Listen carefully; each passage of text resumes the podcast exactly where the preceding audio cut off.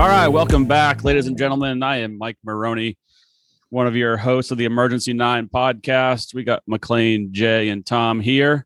Boys, how you doing? What's Doing up, good, brother? buddy. What's up? Uh, hopefully, you guys had a good weekend. We got a lot to talk about. We'll get into the Super Bowl here in a second, but I uh, wanted to thank Lonzo Griffin again for coming on. We received uh, a lot of good comments from his interview. It was fun chatting with him, and hopefully, we have him on again in the future. I know we'll be rooting for him uh, moving forward as as he plays.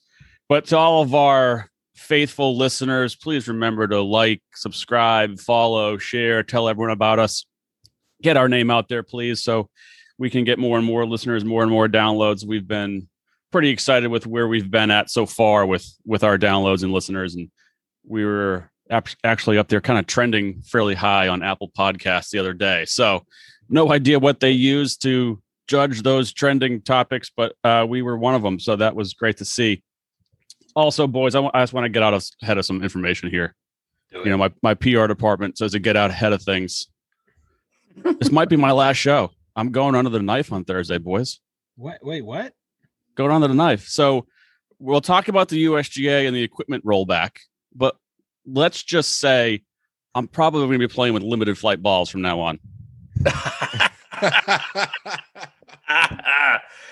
oh, There's a uh, there's a bag of peas in my future, a frozen bag of peas. Oh, The end of this week, Here we go. Okay. Now, you know. So I, I just I don't want the paparazzi to find out ahead of time. I don't want pictures of me coming out of the the surgery center. But you it's a hell know, of a way to tell your friends, but we get it. well, you know, you know, surprise is the best uh best element here. So uh please keep me in your thoughts and prayers this weekend. Hopefully I'll be here uh next Monday night to give you guys a full report and an update. Uh You should have done this past weekend. all You did kinds of Sunday. visuals included. Sun, you know that. What do they? Don't they say to do that in March Madness so you can sit on the Yeah. couch all day and watch watch all the games? Absolutely. You couldn't wait, huh? Or your or your wife couldn't wait. It, it was not my decision, Jay. This uh, let me just remind you there. I mean, Okay. So she'll probably fast that- forward this part anyway. She won't be listening. So Call him the Energizer Bunny. You know. That's right. You know, so it, it'll be interesting, but uh, you know, Lord willing, I'll be here on Monday night to uh to host the show again. But you know, as Tom said to us on FaceTime tonight, if not, please tell my story. So That's right. You'll be good. You'll be good.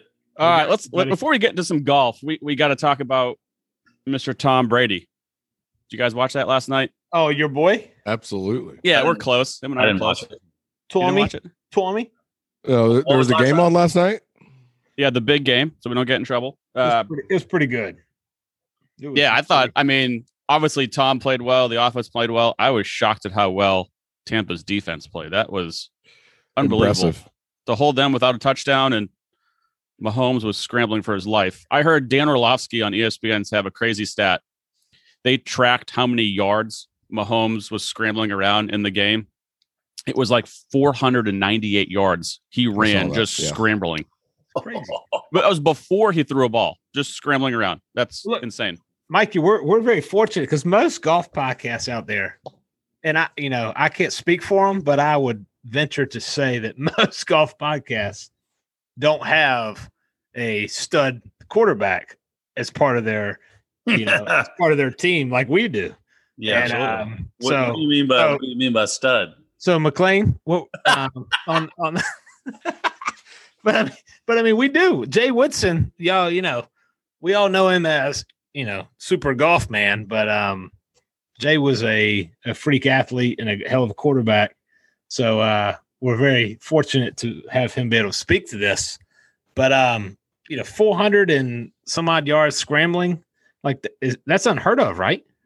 Yeah, that's Yeah. that's nuts. Um, that was the most uh, for any game this season. He never looked comfortable. He never got set. Um, Well- the, hell, the best throw of the night was when he was laying out. Y'all remember that? Yeah, that was crazy. That Yeah, was insane. couple- That's couple snapshots of that of that throw. I Well, kept that- waiting for them to make a comeback. You know, Mahomes has made a in his early career here. He's made a a habit of large comebacks. I was like, okay, it's it's Yeah. gonna come here. It's gonna happen now. All right, maybe now. And it just never did. And um, you know, give it to Todd Bowles, defensive coordinator from the Buccaneers. It was a hell of a game plan. And Genius.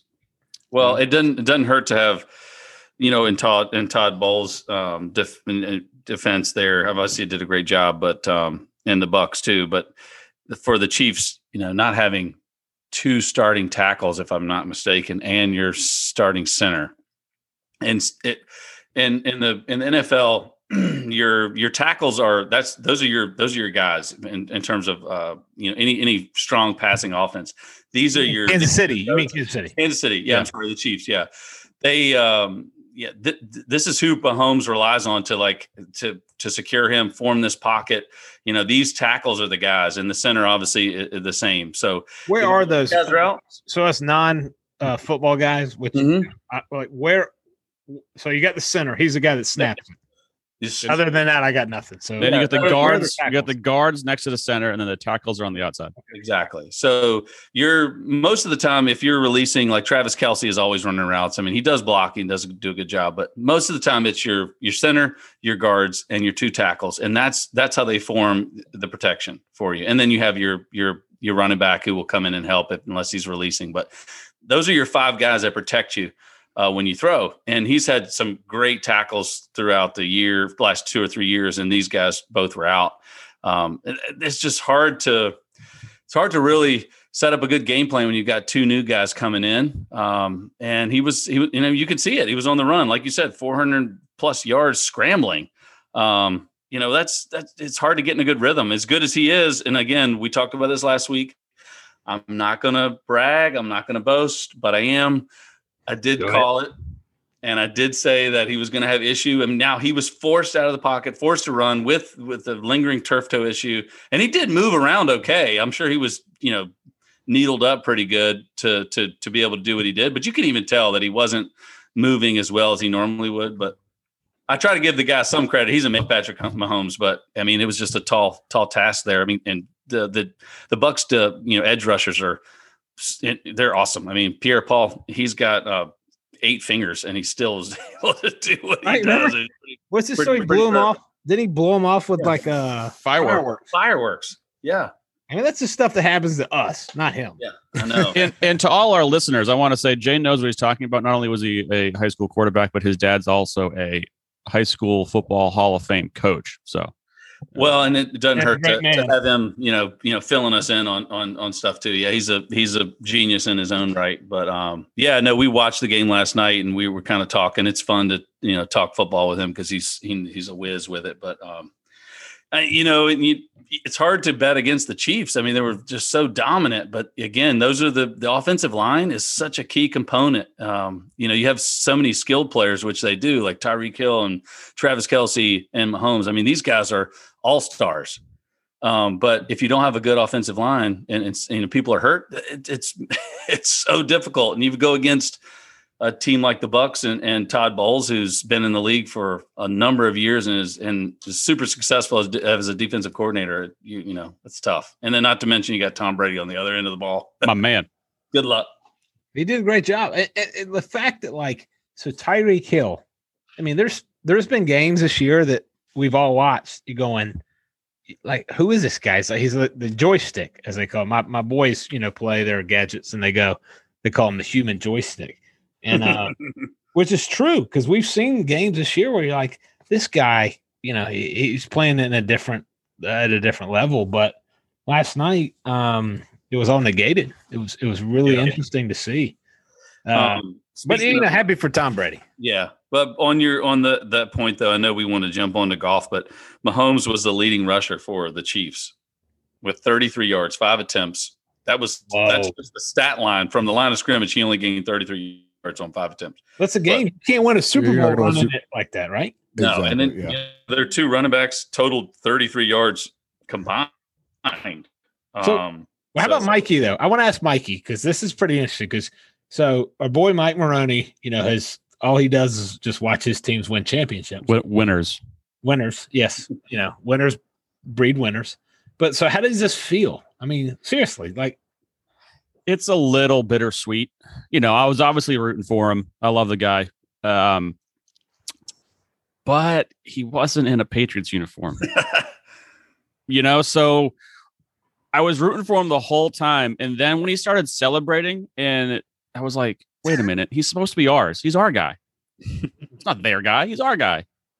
So, and I, and I, we can go, I could talk about this for hours, but you know, I knew it was going to end in New England. I always knew it was going to end poorly, especially with Belichick.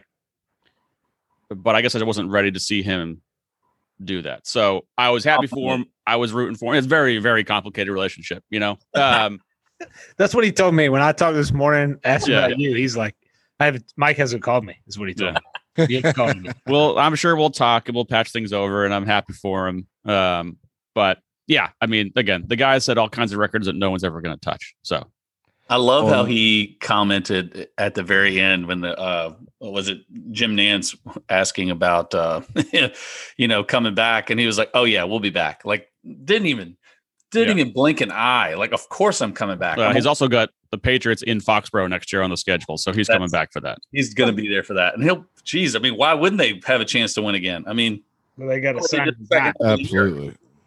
it's incredible to watch.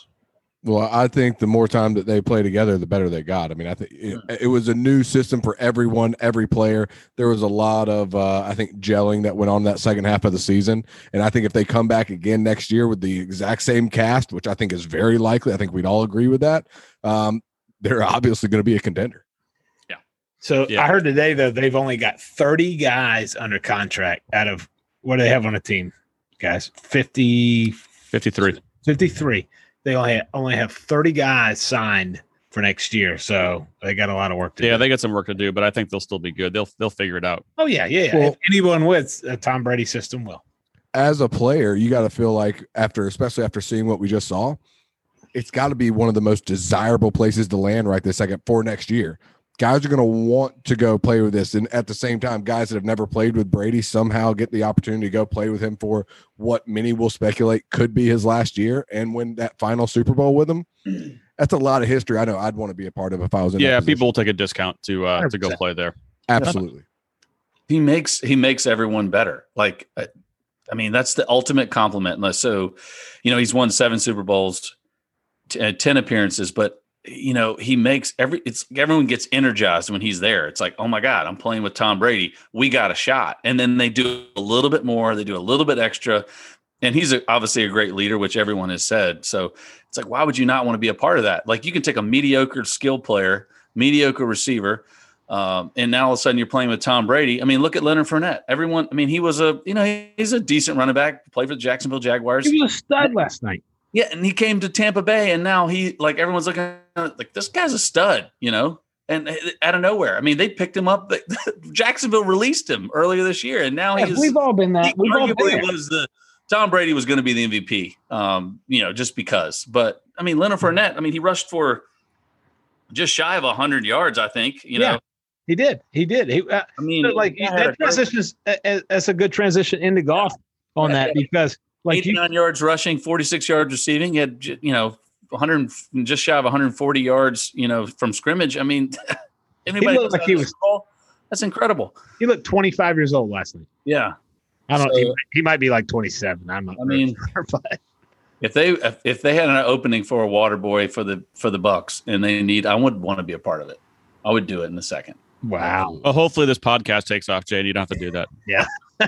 we'll be sitting in a suite. How about that? But- Just want- like- I just want one of those rings. I just want ri- uh, one for the. I mean, how many is it going to be? It's like for him, it's like I mean, you get all the way to the other finger, and now you're moving like in Jordan. the second thumb. I mean, Well, I saw a stat today that Tom Brady has more Super Bowl wins than any other franchise, and every Any franchise out there, all 32 teams. That is mind blowing. But look, look, so a good transition into golf as you know, I know what Mike wants to do because I can see it in his eyes right now. But like what we're talking about is being around Tom Brady. Like we've all been on the range or been in, in an event or something to where like you're around people that just elevate you. Yeah. You just feel different. You don't know why, but you just kind of in, in, in a golf sense, right? Like you just hit it better. You hit it a little longer. You you maybe make a few more putts and and I know I've been in that situation, you know, when I was trying to win a, you know, little Williamsburg Junior City championship when I was seven. Uh, but uh, no, but seriously, but it's like, real. But it Those is. are real There- there's feelings. Something there. It's like it's it's it's elevated. And um, so Mike, take that transition. Go. That was great. That was just professional right there. I love that. All right. So, talking about football, let's talk about a guy who looks like a football player. Um, Brooks Koepka wins a non major. How about that? Uh, at the Phoenix Open Waste Management Phoenix Open this weekend. Came from behind, was 11 under his last 24 holes to get it done, including a uh, chip in, huge chip in eagle on 17, the drivable hole that he was just off the green. I said this to you guys last night uh, via text right after it ended. I really want to like the guy, but I just can't. I, I want to root for him, but I, I just can't do it. Um, he's the kind of player that I should like. You know, uh, I just, I don't know. This is a very unlikable guy to me. Yeah, could not agree more, Mike. Um, he he checks all the boxes. He's a tough, you know, strong guy. Like, yeah, he, he checks a lot of those boxes, but he he's not likable. Um, I, I could not agree more. I find myself actually going the other way with him. Like, I don't like him. Um, I don't know why. I, I mean, I could tell you why, but there's no like, you know, real uh, a, a, a definitive reason why. But I don't know. He um the way he goes about things, what he says, he's not very.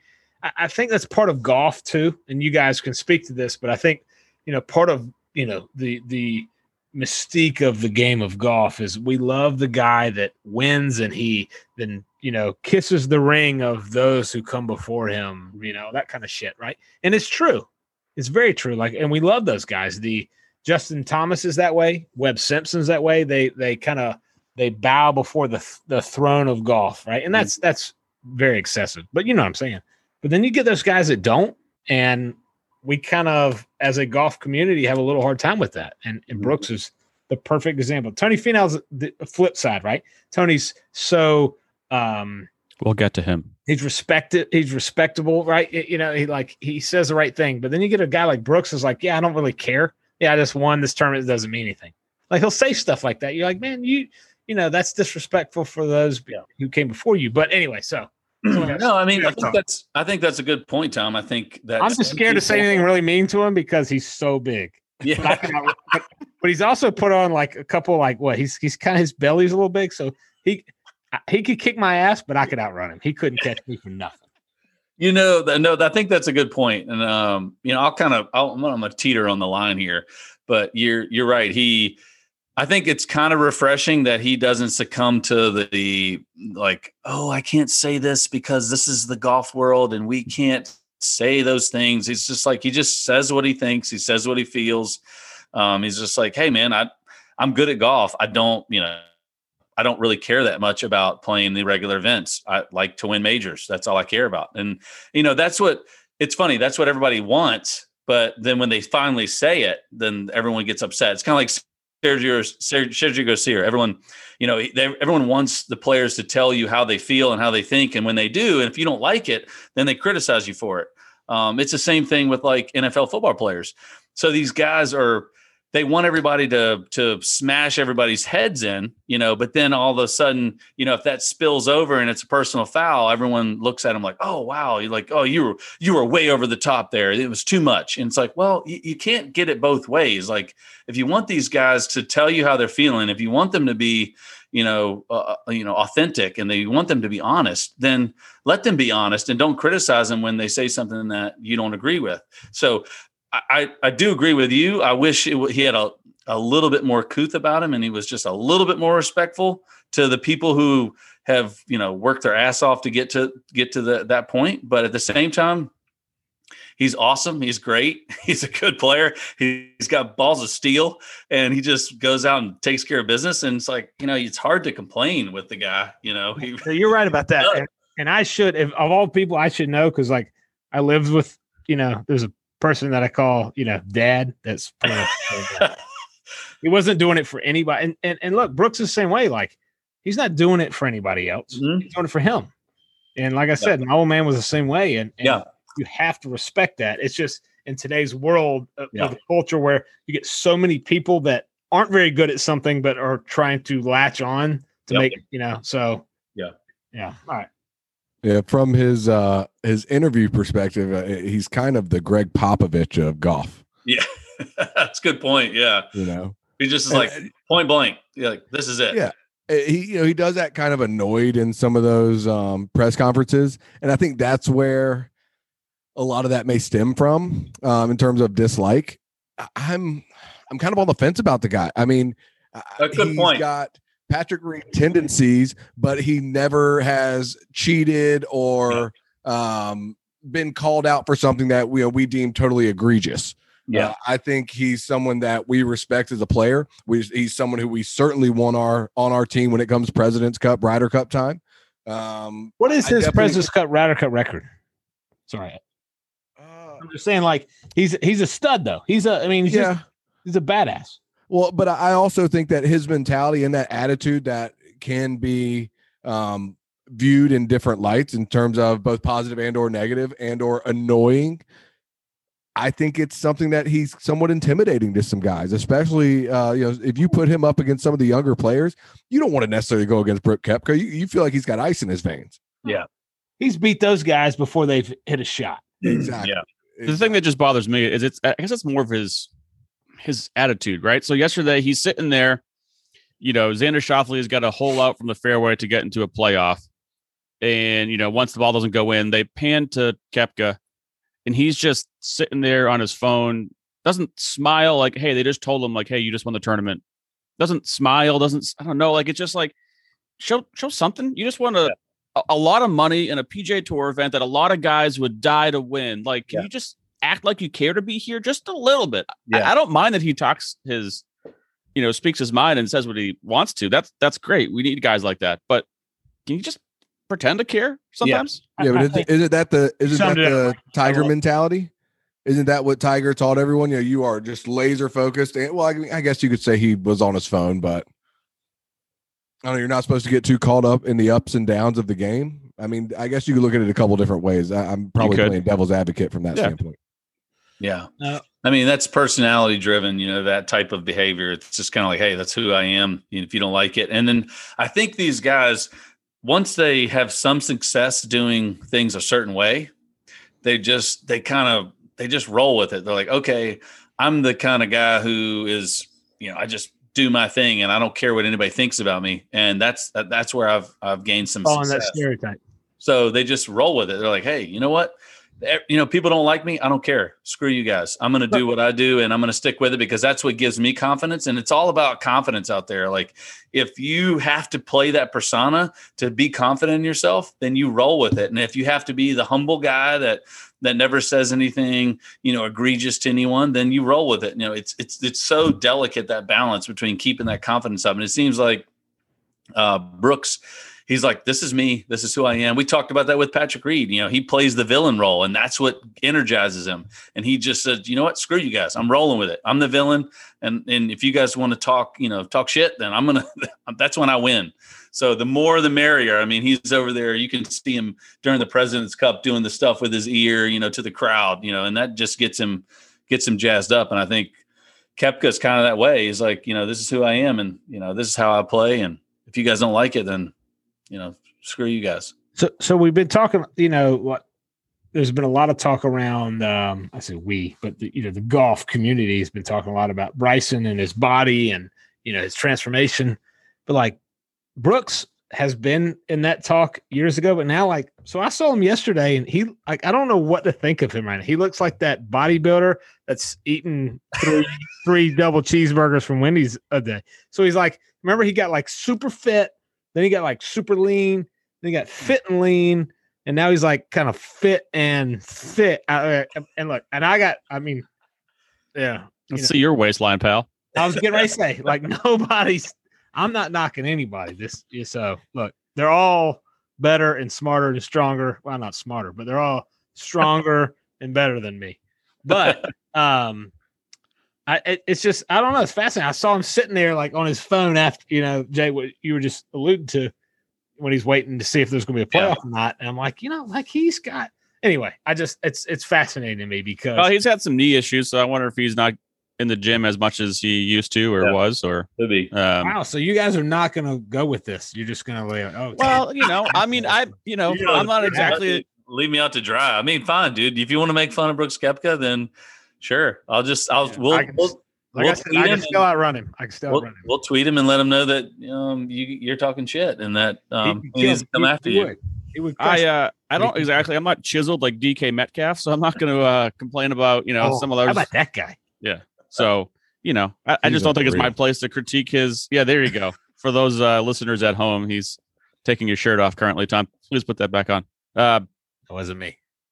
Um, But- I mean, but Koepka, I mean, like again, it, you regardless of all the antics and the acting like you don't care and yada yada yada. I mean, I, the the guy cares. He wouldn't show up and wouldn't practice, wouldn't work hard if he didn't care. I think a little bit of it is is you know there's some antics there, you know, trying to you know play with the media and and and what have you, but. The guy's a the guy's a stud. When he decides that he wants to turn it on for a tournament, he does. I mean, the chip in on on um was it 16, 17, six- 17. 17. Yeah, the chip in on 17. I mean, it was awesome. It was perfectly played, landed in the fringe, and bounced up and rolled in. I mean, you don't plan to, to make that shot, but he couldn't have hit it any better, obviously. I mean, he, he I mean, he, he hit the shot perfectly. Um, the guy, he's a stud. When it comes down to it, when he wants to turn it on, he does. I just wish the only the only qualm that I have, um, you know, like if just do it every week. Like Tiger, he tried to win every week. I don't. The only thing I don't like is that he says, "Oh, it's not a major. I don't care." I'm like, you know what? Tiger's won 15 majors, and he's also won 80. Was it two, three 82. PGA Tour 82 told. I mean, the guy wants to win every single week. You know, like if he put his effort into that and tried to win every week, he probably would be a top, you know, a top five guy at forever. You know, because he's he's got the skill set for it. So that's what I wish. I just would like to see him do it. Selfishly, I'd like to see him, you know, put that effort in and and have that mentality because Can you imagine though? Yeah. Like, like what could he do? Like that. That's a great Yeah. point. Like if you really Yeah. did, if he put that, you know, now the tiger mentality, we can't say that because I mean, no one has that. there's one person that has that. But like, you know, Brooks is a he's a freak, man. The guy's so good. Like he, uh, you don't win the tournaments he's won on a fluke. So if he truly put, you know, that time and effort in, it, it, it could be interesting. But So a guy, but you also understand in, in today's world with the money involved, like you don't have to. Yeah. Right. true. McLean, what are you eating right now? the wife just walked in and uh, brought me a little snack here. I got some uh, sausage and sauerkraut and potato salad. wow. That, that's supposed it looked I'm really good. jealous. Yeah, Man. sorry, boys. I Oh. Couldn't help it. She texted me and it was something you just can't say no to. So, Uh, real quick is there, though, is there I- any way that she can deliver that to my house? yeah, right. Yeah. Um, I I got to call BS on the whole. I'm just here for majors thing. I think he was able to say that after winning majors. I- I, don't think you can just say that you know, you weren't trying in the other events. I think that was an opportunistic way to look at things. Yeah, I agree. Um, I, I mean, you don't. We've seen too many great players. We've seen so much golf over the history of time to be able to look back at the numbers and just all of a sudden say this guy just all of a sudden gets ready and just plays well during the majors.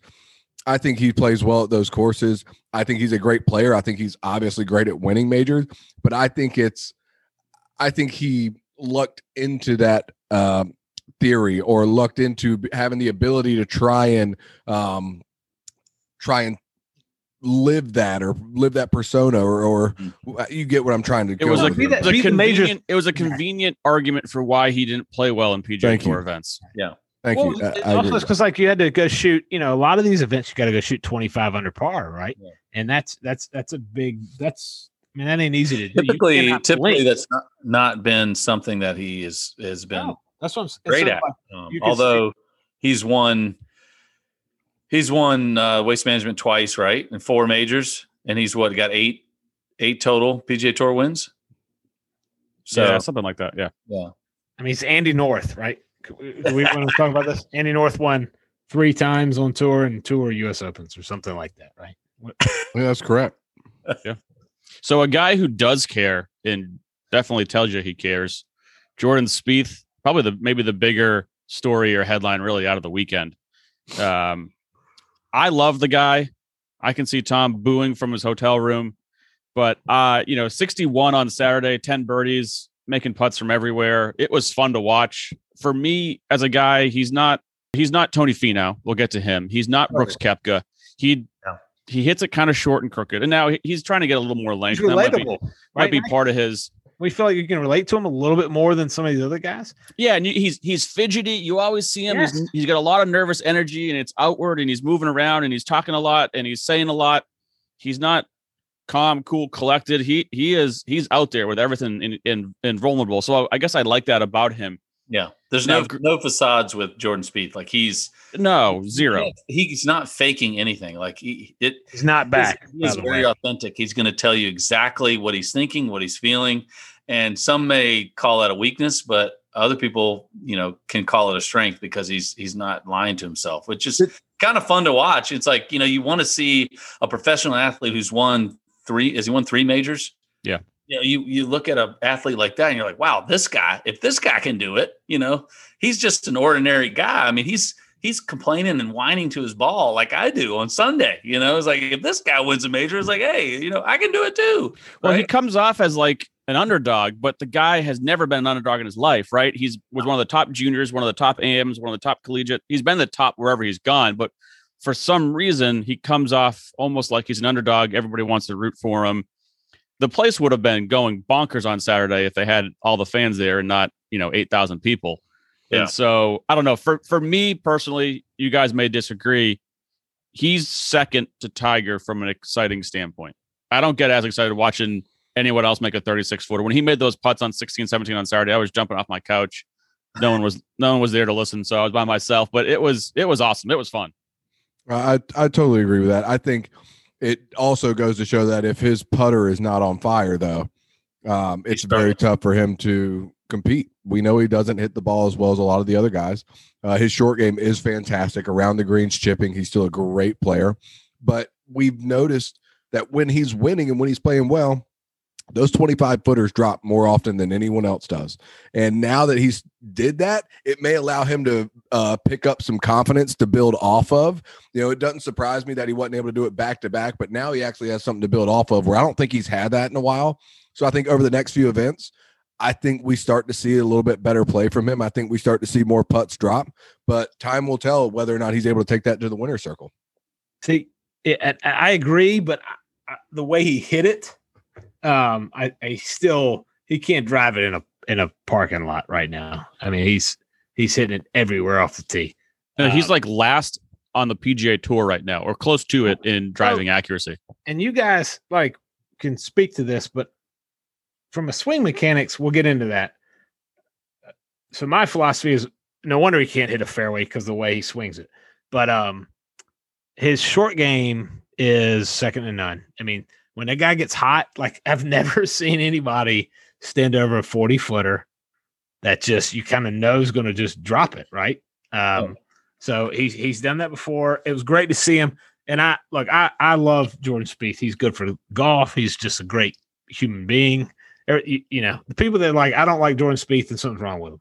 Um, but uh, but I think um, I think he's still got a ways to go. I truly do. I think this was a great week for him. Um, you know, he played well. It was good to kind of get him back in the mix. But as we saw on Sunday, like it, it's not where it needs to be. He's just got to hit it. He's got to drive it better. He's got to hit a little crisper. His irons are great. I think, you know, 145 yards and in, like I'd put him against anybody, right? Because he holds everything off, does he not? Like you guys can speak, but I feel like guys that hold everything off, and this is uh, you could. Uh, this is why, you know, my argument with Rory. The, the, on the flip side is Rory. Rory flips so hard at everything. That's why Rory, I think, is, is as a crap wedge player. Um, and except when Roy's like, and it's when Roy's dialed in, like nobody can beat him. Mhm. But when Roy's just having a, a, a like a Rory week, you know, he'll have a wedge from 151 yards and he'll hit it to 40 feet because of so much flip at the bottom. And you see those guys, you know, like a like a Jordan Spieth who in their prime, it's a little hold off. They can kind of control it better. Anyway, so I, I digress. But I mean, that's a good point, though. I mean, not to jump into too much swing mechanics, but like if you if you really break down Rory, you know, he he hits a draw, but he really, if you look at it from a mechanical standpoint, he really doesn't flip it as much um, as you think. And then you have somebody. I would much rather see somebody have a free flowing natural release than like a Jordan Spieth who's who's trying to trying to hold off a shot. Like there's way more tension in Jordan Spieth's hands through impact because he's got that bent left elbow and he's really fighting against, you know, trying to hook it too much. Like I would much rather take the guy who's just saying, you know what, screw it. I'm just gonna I'm gonna swing it. I'm gonna hit a draw. I'm gonna let it go. I'm gonna have a I'm gonna have soft hands. How do you uh, control the distance? Like so you're on 16. This is good. I like this. So you're on 16 of a tournament on Sunday and you're nervous as hell. Mhm. And you got 148 yards and like how you gonna how are you gonna control that aggression and the adrenaline Yeah, I mean, a I- I- that's a good look, point. look, and I like I mean we've seen both ways work really well right so Mhm. but I, I think at the end of the day like and I and I always go back to Trevino in my opinion like, I mean and, and unfortunately the Trevinos of the world we'll never see again. And that is a travesty to this game to the future generations to my kids and your kids. All of us have kids. Like the fact that they'll never see somebody like that play golf is it breaks my heart. Yeah. um but um anthony kim was anthony kim was close i thought. He could have done it. Yeah. but uh but he liked to do too many other things. Yeah, extracurricular activities. yeah extra credit. but you know what i'm saying? Like when the pressure's on like to flip it time it like it's harder and Yeah. so anyway No, and I, you know, I think i- if you go back and, and really, you know, look at their swings, and it's hard to do this on a podcast because we can't show any video footage here. But if you if you go back and look at any YouTube video of of of Rory McIlroy and you watch, you, you look at the we call a flip is, uh, and Mike, you can jump in on this because you, you know you give lessons every day, but. I don't. I mean, Rory. He does. He does hit a draw, and he does swing into out, and his path is you know right to left. But he really doesn't flip as much as you think. Now, if you look at somebody like Ernie Els, Ernie Els. Now, this is a guy who has a really weak grip, who has a lot of face rotation. Those are the guys that scare me more than anybody. And Ernie was so big and so strong and could swing so smooth that that's what made him great. Like if he swung with the speed that Rory McIlroy did, which he could probably do if he wanted to, he'd hit it all over the map. But Rory really he has a pretty good delayed release and it's it's really not as much face rotation as you think. Um, and then you go to the opposite, the extreme of like a Dustin Johnson who goes plays from this really shut position. But you look at you look at Dustin Johnson, there's no real hold off in Dustin Johnson's swing. I mean, he he lets the club release. He just lets the club release in a way that the face does not rotate from open to close, which I think is, I mean, Brooks Koepka's the same way. that's more uh, controlled though right Collin Yeah, Morikawa more the same way. I mean, these guys can the, the face stays so square to the path for so long.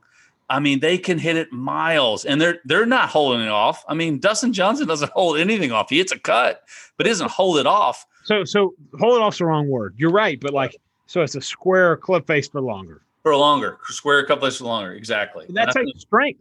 I mean, Yeah. at the end of the day, right? You You know, got to be powerful and strong. You know who did that better than anybody in the late '90s, early 2000s? Um, I mean, it's pretty obvious. I mean, Grant, wait, Grant, no, Grant He Waite. was a hell of a ball striker. He is a hell of a ball striker. But I mean, Tiger, he he because he had so, such little down cock and, and his face was so square.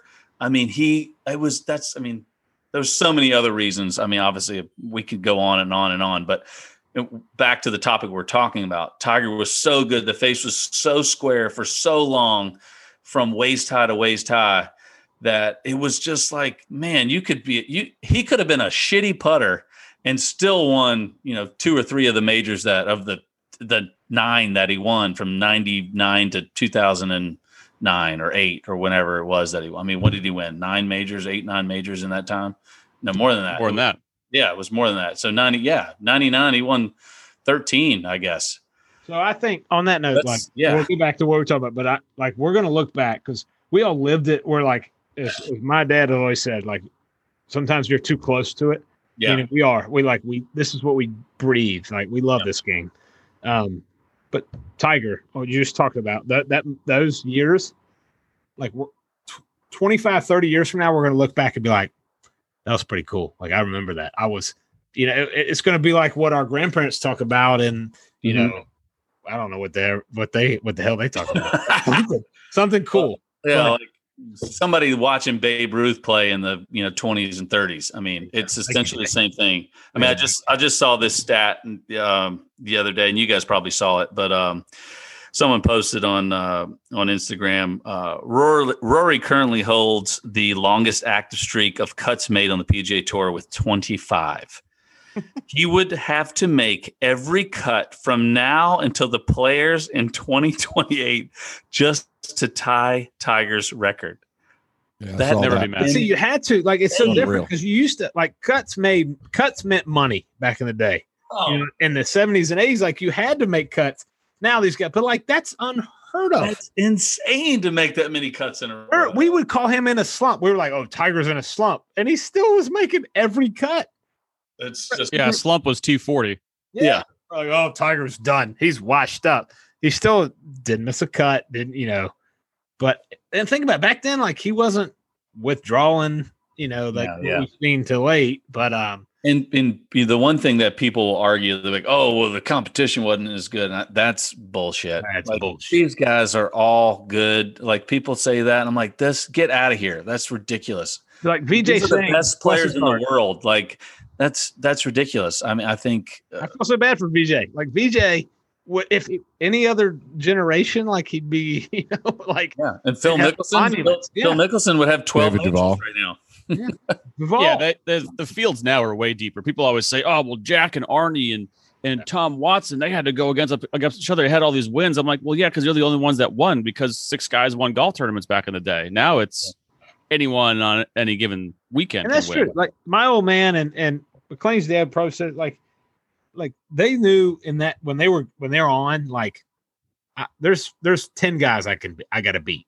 The rest mm-hmm. of them like I can dump these guys like Yeah. they can't handle me. Yeah. but now, no, it's not the case. There- there's like some no name that just got his card that's going to come out there and wants to rip your head off. Yeah. But that's what's so good about it, man. Like Yeah. we're getting golf's gotten cool.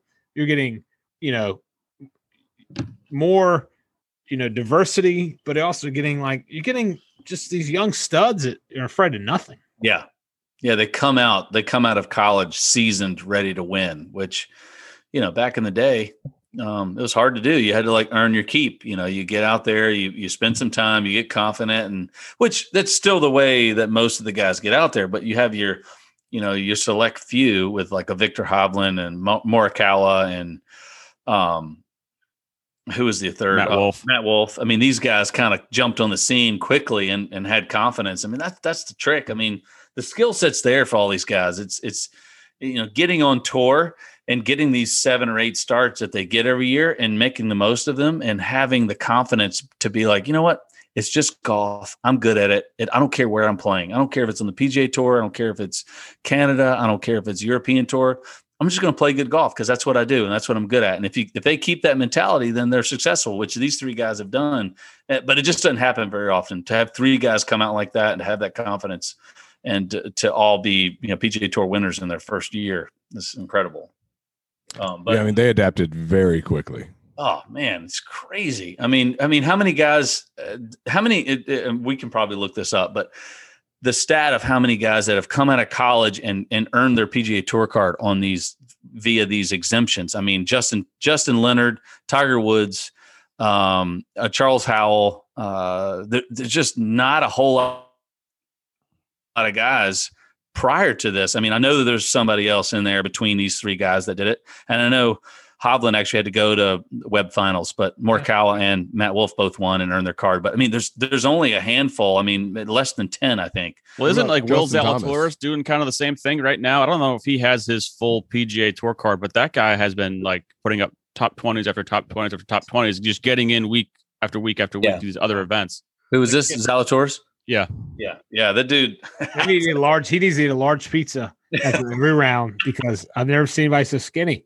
Like it doesn't look right. Like I don't think they make Yeah. pants. You know what? He's probably looking at us and be like, "You guys should stop eating pizza because You you, know? guys are No. too big." Exactly. Okay. Will, Will, we're gonna get you on. We're gonna have that debate. It'll be a great debate. We're gonna eat a pizza or not eat a pizza. Yeah.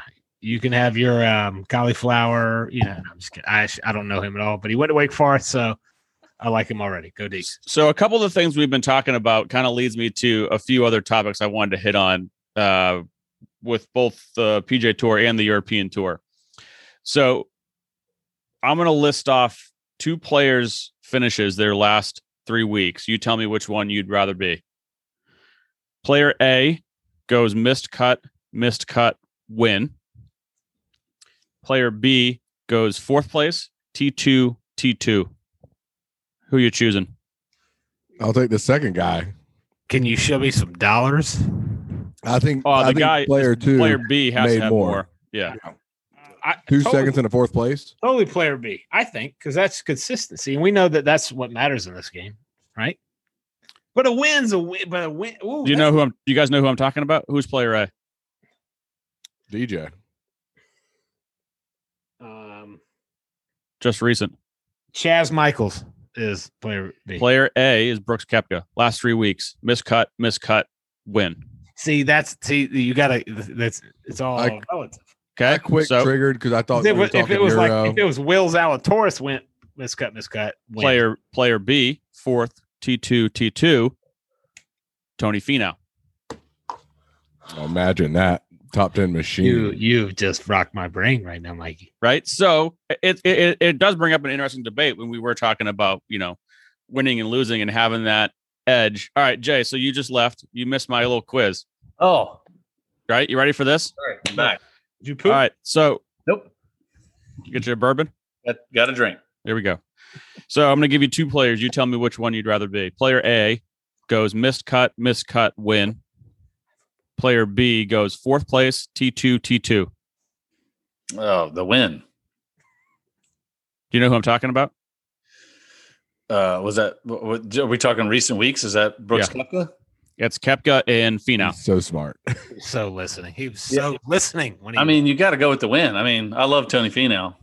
Tony, you're a baller, by the way. I On love this you. week's Tony But- Finau but- segment, Can't wait to have you on the show. We're going to talk gotta- about Tony Finau until he wins. Yeah, we will. or until he comes on the show for sure. Yeah, but I mean, you got to go with the win. The win is like that's the ultimate. Like y- y- you know, you, you- I mean, perfect example. Like look at somebody like Johnson Wagner. You know, he will go, and I could pull up his stats, and somebody, you know, one of us can do it. But when is status. the right? guy, he he will miss like ten cuts in a row, and then he'll have a top. You know, top 10, get into the next week, and then he'll win. And then three years later, he's gone through his two year exemption on the PJ Tour and he'll win again. I mean, he's done it every. I mean, he's been on tour for 15 year plus years, um, and he does it. I mean, the win winning takes care of everything. I mean, I hate to say it, but you look at somebody like Charlie Howell. You know, Charles Howell is probably one of the best golfers you know in the last 20 years from a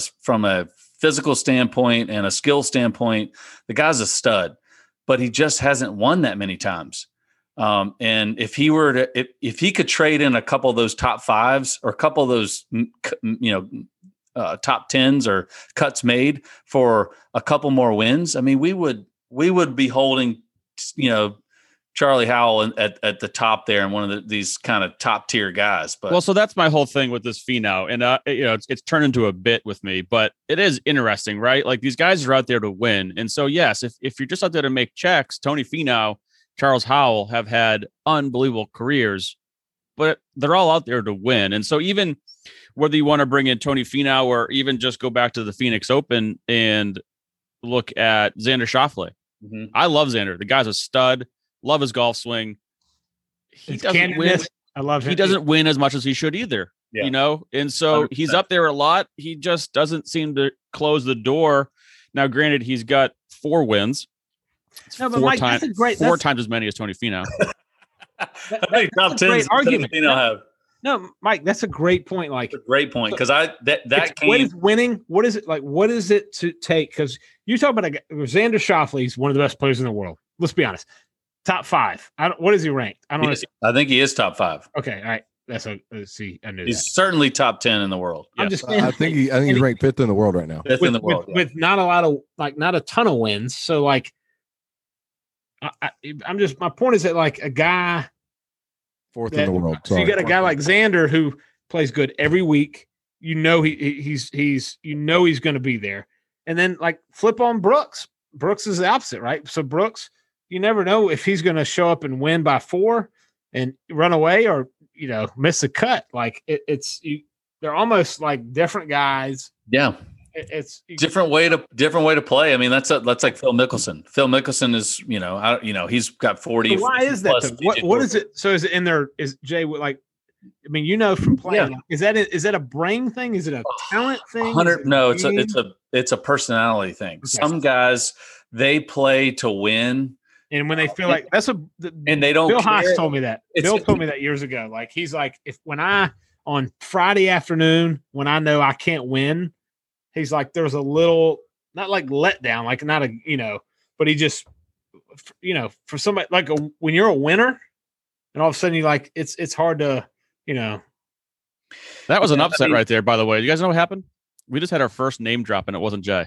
Oh, who really? It was I, didn't- Tom. Tom name dropped Ding, Bill ding, Haas. ding. I haven't dropped any names yet. What is wrong Yeah, with me? There's still opportunity, Jay. Hang in there. Gosh. All right. Well, I'm going to put the full court press on. I'm going to drop something. one to nothing. One to nothing.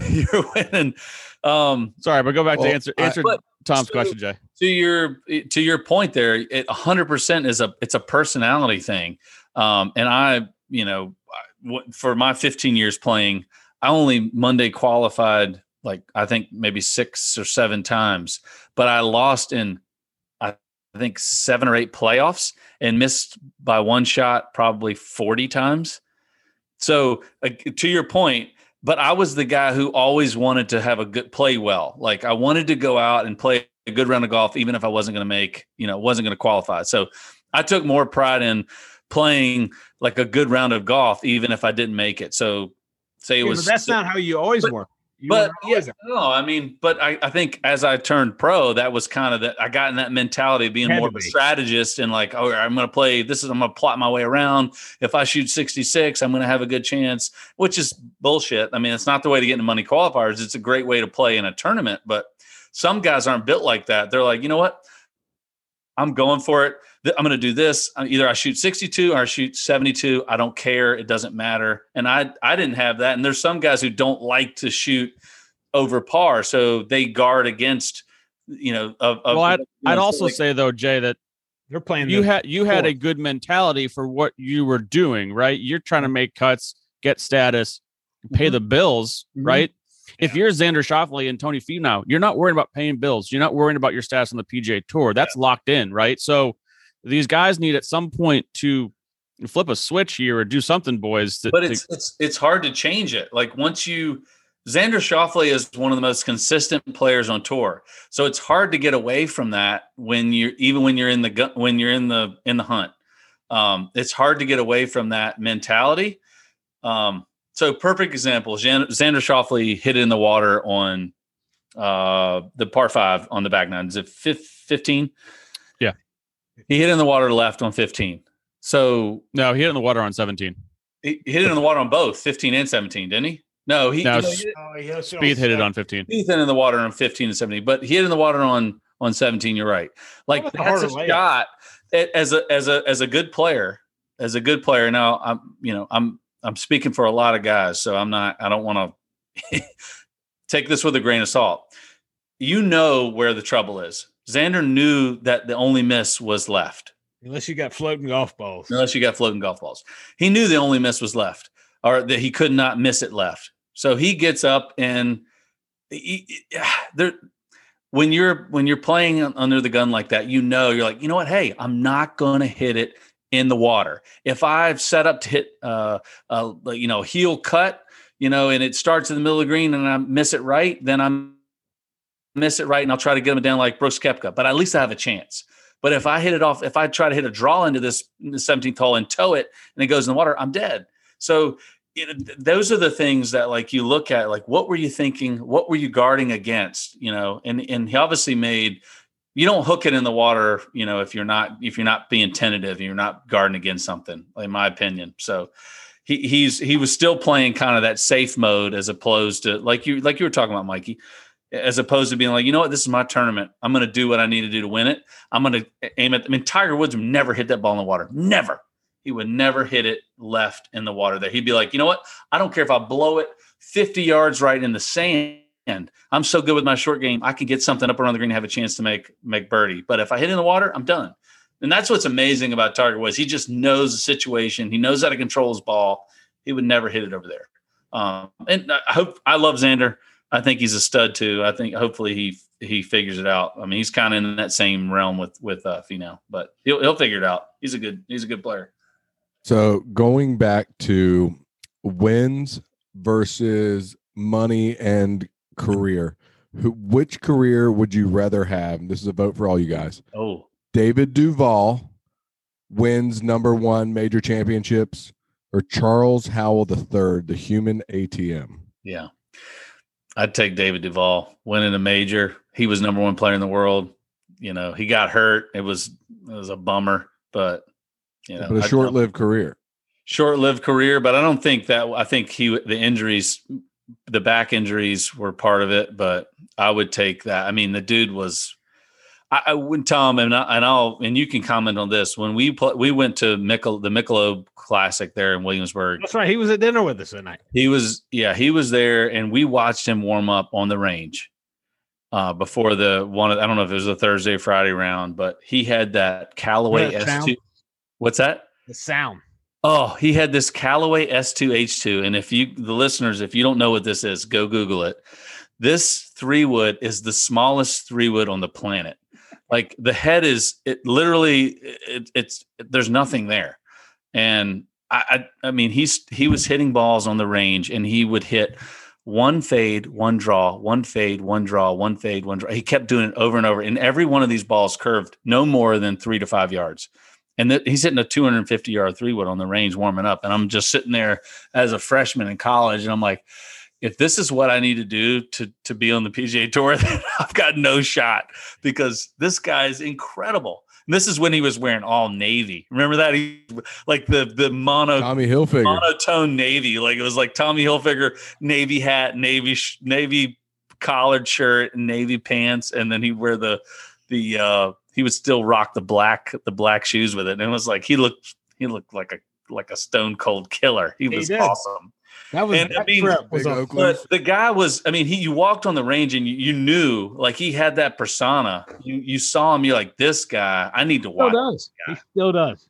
When he walks on a range, I mean, I was on a range with him two years ago, and um, he still does. He's got that, and it's David Duval. Like he, you know, he still wears the same shades. yeah He looks like he's like Iceman from you know uh, he is such a Gun. God, like you know, and he watched every shot. Remember he Yeah. Yeah all go. But Yeah. that was um, you, you know uh st- we i when i played in um uh at sedgefield in the um oh the GGO. wyndham yeah it used to be Wyndham. the Yeah, yeah, it it was to wyndham GGO, yeah Wyndham, yeah. we call that the GGO. We Yeah. always old school ggo That's right. Future So- down here.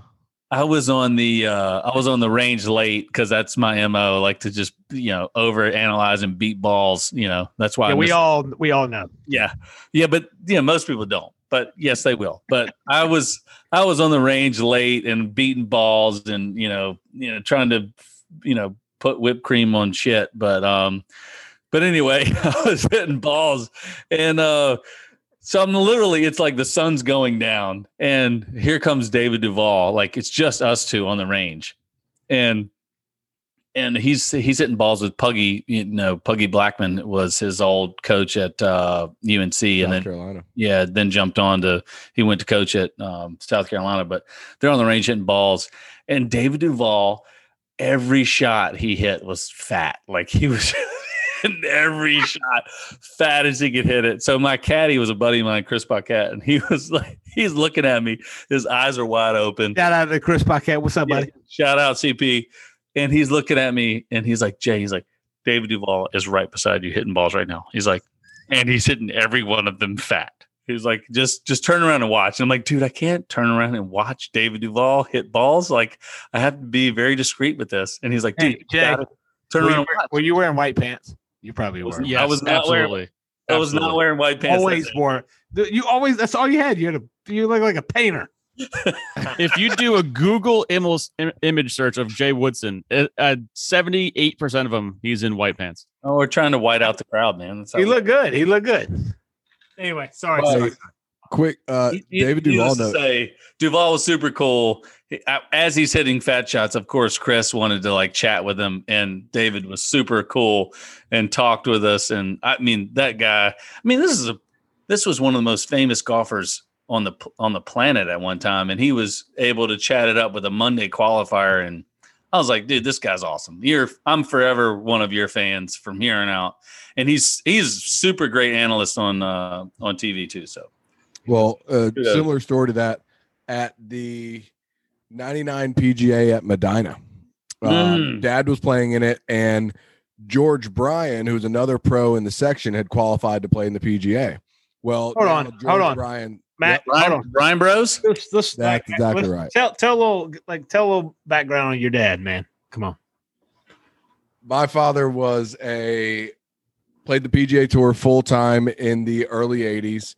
Um, ended up going back being a club pro. He did have the nickname on tour Doctor Doom uh, because because he didn't think he could putt, but he hit so many greens that he had more opportunities. All he wanted to do was have less than 30 putts, but he averaged like 16 greens around, and he couldn't get over the fact in his head that he could still have 31 putts and or 30 putts. That's still 68 or 69. Yeah, dude, you're playing great. Well, but regardless of which, he uh he played a long time. Was a seven-time Player of the Year um, in the Carolina section. They were That's very, incredible. very nice, and uh, actually named the Player of the Year award, award after him in the Carolina section um, prior to his passing, which was a very cool experience. Something that was very very cool that he got to experience.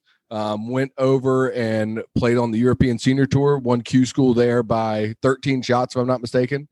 Um, I got to go over and caddy for him. The uh, it was best experience of my life traveling Europe. Um, as an 18 year old, I actually turned 18 at the Veer Carden Park in England, and Dad was so cool. You know, he goes, "Little buddy, I, got a local caddy for the day. You know, you go ahead down to the pub and." Know, happy birthday! So for my 18th birthday, Let her 'cause rip. over there. There's no drinking drinking age, so Yeah. uh, I got to go have a have a big day by myself, and needless to say, had my first hangover caddying the next morning, which Dad got an absolute First of kick many. out of. At first of very many, but Dad got an absolute kick out of that. It was great. Uh, he was a great guy. Gone too soon. Uh, certainly miss him. The big pro, and uh, regardless of which, he was uh, a great father, a great golf professional, and uh, a great family man. So very lucky to have had him in my Legend. life. and Here, here. You know, that's I mean, and I think all of us, you know, can can attest to that. You know, we've all had great experiences with our fathers in the golf in the game of golf. I mean, you know, it, it's just it, it's really cool. It's a really cool experience. Um, not to get too deep here, but you get to spend. You know, if you take your son out to play or daughter, you do you take them out to play. You know, eighteen holes. You get four.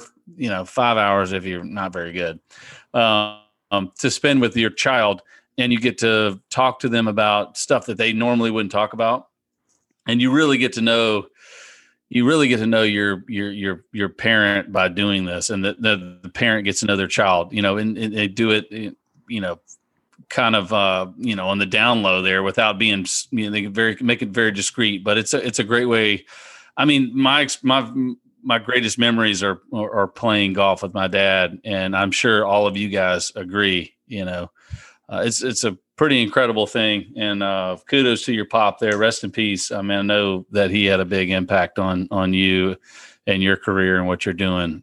And um, I never met him, but I heard a lot of great stories about him. And we lived in North Carolina for a couple of years, my wife and I. And, um, you know, he had uh, he had a pretty good impact there in uh, in the Carolinas. That's to say the least. Thank I, you. Yeah, we're very fortunate. I, I I heard about I learned about your dad from my dad, which I think was cool. Um, Absolutely. and uh, you know, what's cool about those old school guys is you know they, you know, they like if you were tough and you were good back in the day, like you know, y- your your uh, constituents understood that, and which was pretty cool. Yeah, Um, you're in the club. but I uh I also like some of my favorite golf memories of all time are on the course with you know Coach Jimmy Woodson. You know, Yeah. Jay Dad. Holy cow! Like you want to talk about some intense golf? Go play golf with Jay Woodson and his father. Yeah. Y'all want y'all want some like I mean just that you don't need a helmet, but you feel like at the end you're like, what? this is amazing. Like I I'm exhausted. I'm exhilarated. You know. There's the, I, I don't even know what I shot, but like definitely gets in definitely gets intense. Um, Oh, uh, we had some big. What's uh is 18 at Amelia? Um, not is it no not Amelia? What's it called? uh, milk quarter. Mill quarter. Mill quarter. Yeah. 18 is a par five.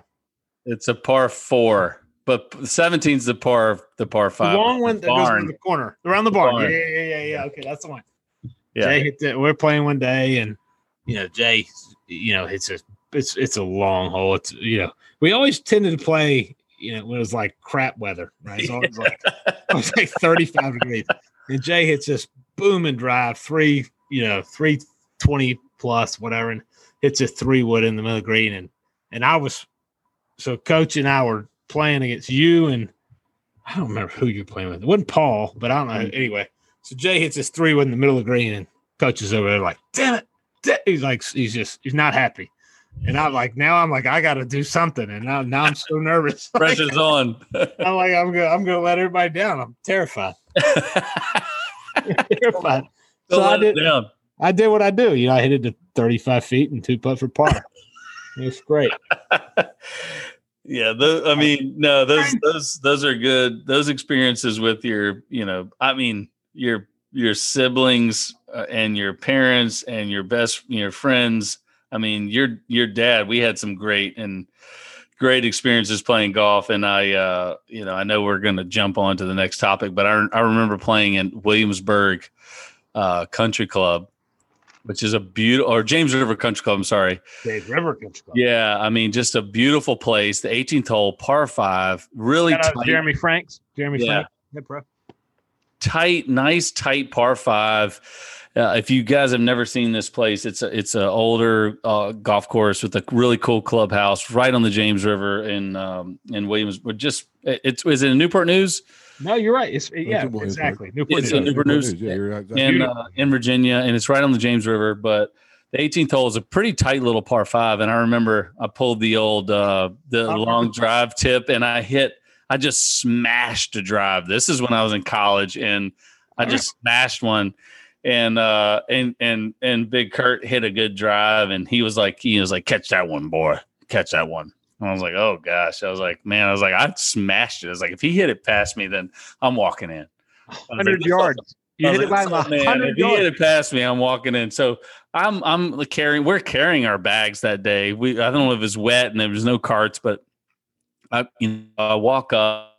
No, that's how it used to be. Remember, he'd be like, "I'm carrying my And, bag. uh, you guys gonna get a cart?" Yeah. No. Yeah. Yeah. We're like, oh man, let's carry. I'm, I'm I got to get a cart so I can put all these beers in the bag here. like carrying my bag. so I get up to the first ball. I think Tom, you may have hit it in the right trees or something, but Oh, So- thanks. You could have totally, totally just said, "Hey, I hit it between you guys." Okay, but it's probably But true. anyway, so I pull, I walk up and I drop my bag down and and I put it down and I'm kind of looking at the ball and he walks up behind. He's like, he's like, that's what I thought. He's like, old man's got some got some strength. He's like, I just blew it past you. And I'll wait till he gets up to the ball, of course. And I'm like, oh, you know, uh, wait a second. I was like, hold on, is this my ball or your ball? And he gets up. He's like, he gives me that look, you know. And he pro- let's not repeat what he said. he grumbles. He gives me the grumble underneath his. He probably mumbled a couple couple foul foul words. He was like, and I was like, oh, I was like, all right, I'll go up to mine. Sorry, this is yours here. So I go up to mine. That's like Sorry. yards up. Let you know what the weather's like up here.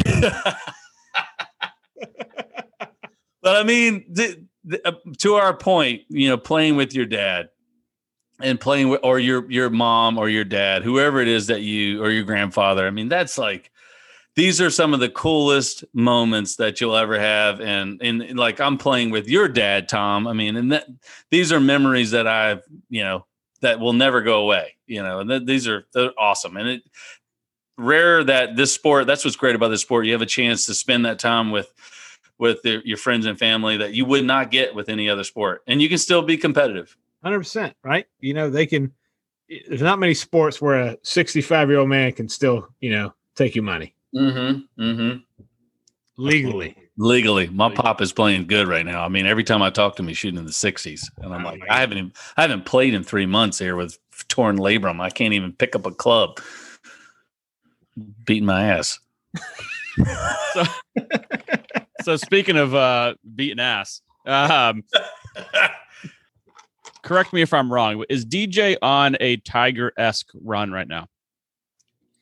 So listen to his last 10 starts win, T11, win, T2, T6, T3, second, win, T2, T12.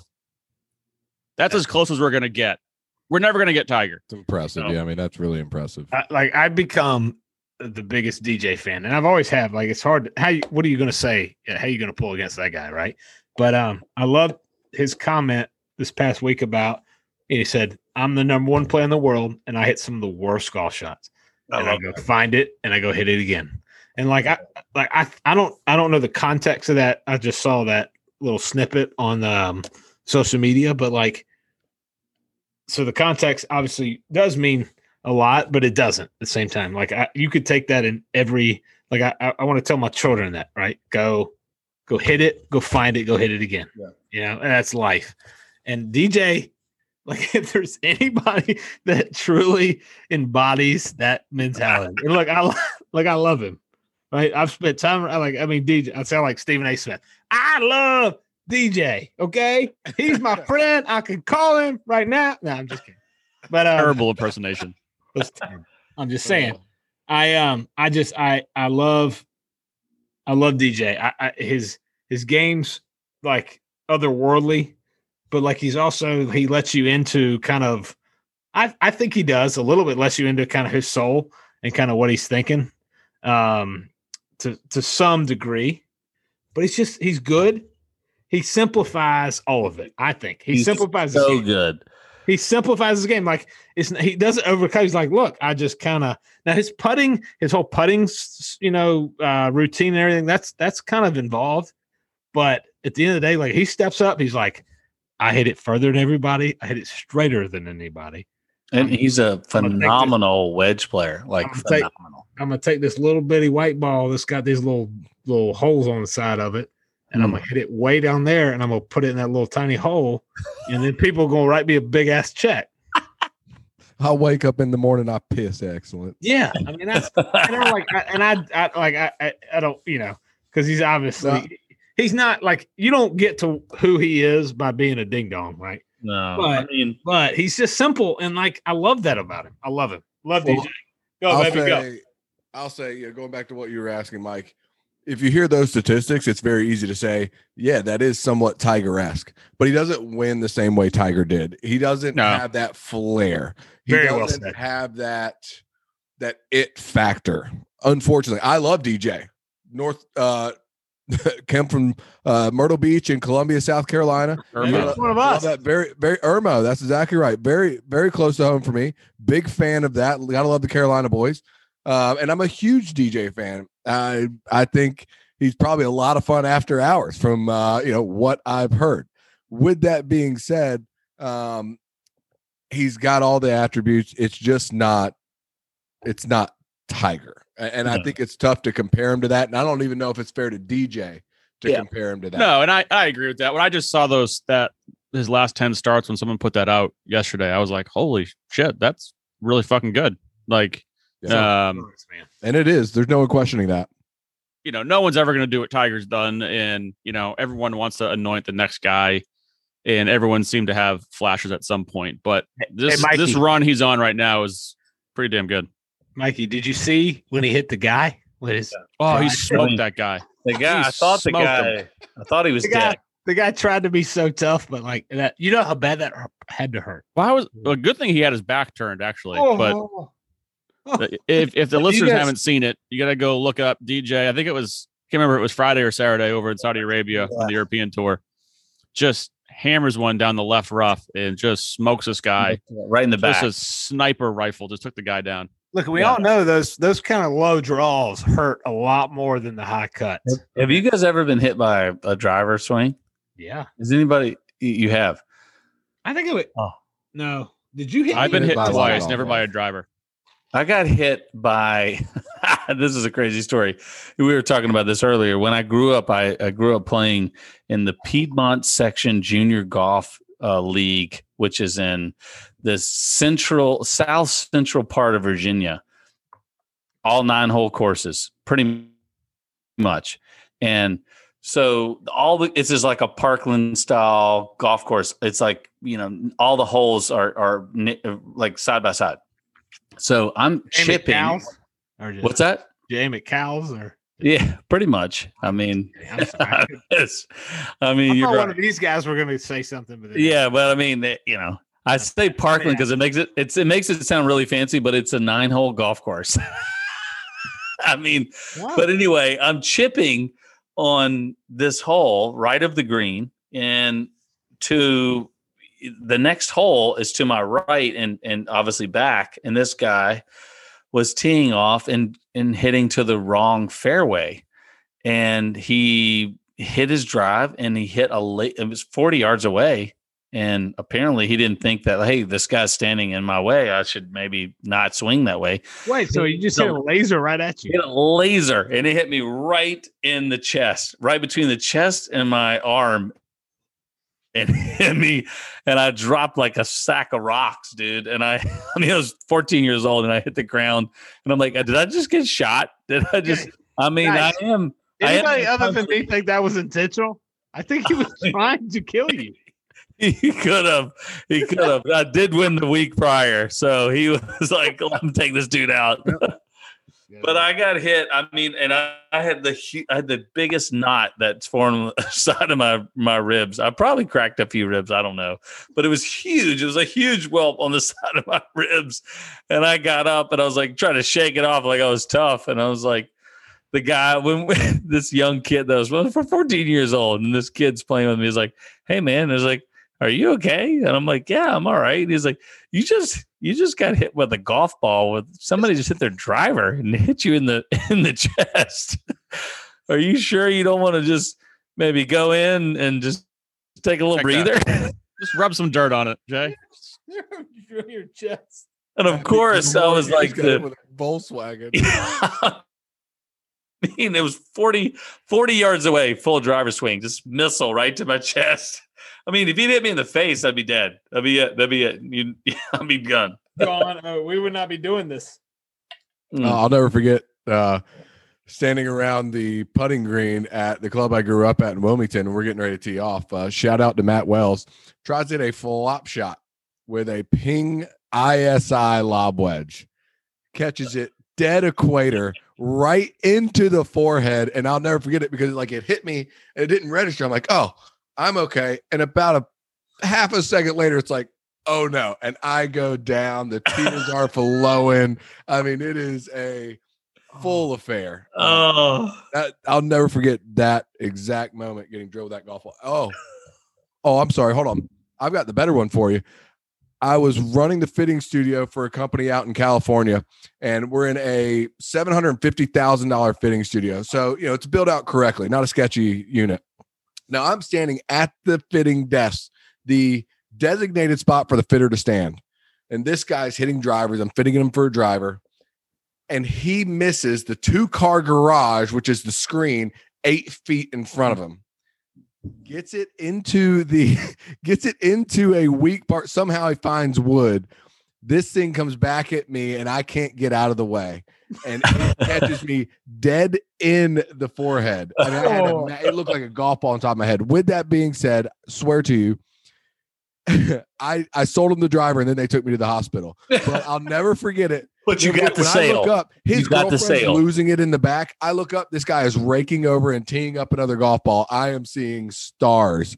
He then shanks another one, and everyone in everyone standing in the studio hits the deck. Luckily, it just didn't recoil uh, and come back and hit us. But yeah, I've been hit with a couple of golf balls in You my got- day. But you got the sale though. Oh, I did get the sale. I, absolutely, I sold that driver, and then they Always be closing. every time. Got to. A B C. So since we're talking about fitting, um, I know all of our listeners want to desperately know. We messed around with that AutoFlex Oh, yeah. shaft on Friday. Um, McLean, what what were your thoughts? You're again, you know shafts better than I do. This is what you do for a living. I wasn't crazy about it, but uh, explain to Jay, Jay and Tom. They weren't there, and they explained to all our listeners. All right, so I think there's absolutely a place for it in the market. I think it's very much to a certain extent tempo related, whether or not you're going to be able to really take advantage of this. I think if your tempo is correct, you really stand to benefit without question. Uh, I was able to feel like when I slow down, and for those of you that don't know, which is 99.9% of everyone listening, I have a very quick change of direction. Um, my club moves from the um, backswing to the downswing fairly quick, and it's very, it's fairly abrupt. So, with that being said, for me, I'm definitely someone you would categorize as a much quicker tempo player, especially when it comes to a transition speed. So, if you're able to take someone with a much slower transition speed, which is what I tried to do with the shaft, I was actually able to swing much slower in my backswing, get to my transition, and really try to feel like I was speeding up on the downswing. And I was able to create as much speed as I was with my normal swing. So I could definitely more speed though. Were you able to create not more, more speed? speed, not more speed in my case because for me having to slow down so much I- it was i think it was amazing that with the amount of effort that i was applying to it that i was able to generate the speed i did let me just say that much uh, Yeah. because i definitely I, I pick up my driver which this is obviously an inch and a half longer but i pick up my driver and i was at that same speed Wait, putting hold on, wait, wait, back at you said, which is obviously You have to play it at That's 46 not inches. obvious. Yeah, it was obvious. well you guys didn't know this so it was you have to play it at 46 inches you cannot tip it if you tip the shaft it does void the warranty 46 inches.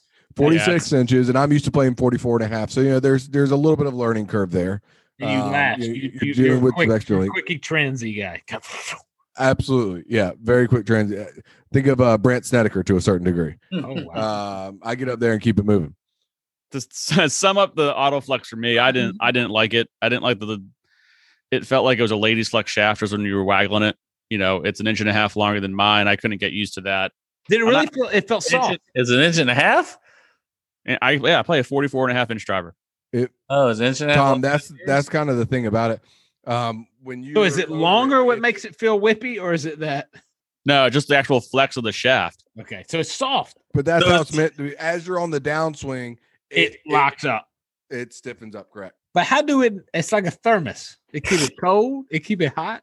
Look, they won't yeah exactly they won't tell us exactly what it does but the only logical thing in my mind is that that allows us uh, it allows the player to actually store more more energy um, and then hoping to obviously give them the ability to release it at the same time because if you have something that's moving more and i'm sure there's a scientist and a physics expert that could come in and um, you know combat I'm here. theory. I'm here. But, What, yeah. what can, what can I help you with? Yeah, sorry, I said expert. Um, but with that being said, uh, if you have something that's flexing more, we gotta uh, we gotta believe that it's um, creating more. I don't know the best way to say this, but it's giving us the ability to store more energy because there's more movement. Mhm. No, Does that makes sense? It, that totally makes sense. So I think I think the whole concept is awesome. It's like at the end of the day, like you could see a day when, you know, like a whippier shaft, guys could take more advantage of that because they'll learn how to harness the the Mhm. the release. And that's kind of what it is, Tom. That, that's kind of Yeah. what it is. I mean, I'd That's- love to in see. my mind, a- that's what I that's what I see it as. I'd love I'm to see a physicist. guy with Ernie Els' tempo hit one, and or you know anyone with just that really smooth tempo. Um, excuse me. Launch it. I bet that's there awesome. Um, spend some time with it. McLean, and, and we can touch on this maybe in a later episode, but um, to this point with shafts, I know that, um, and I did some of the you know long drive stuff back in the day, and when I was Oh. playing playing golf, I mean, Which we need to get into in a further episode because Yeah, those I mean- stories those stories are pretty epic.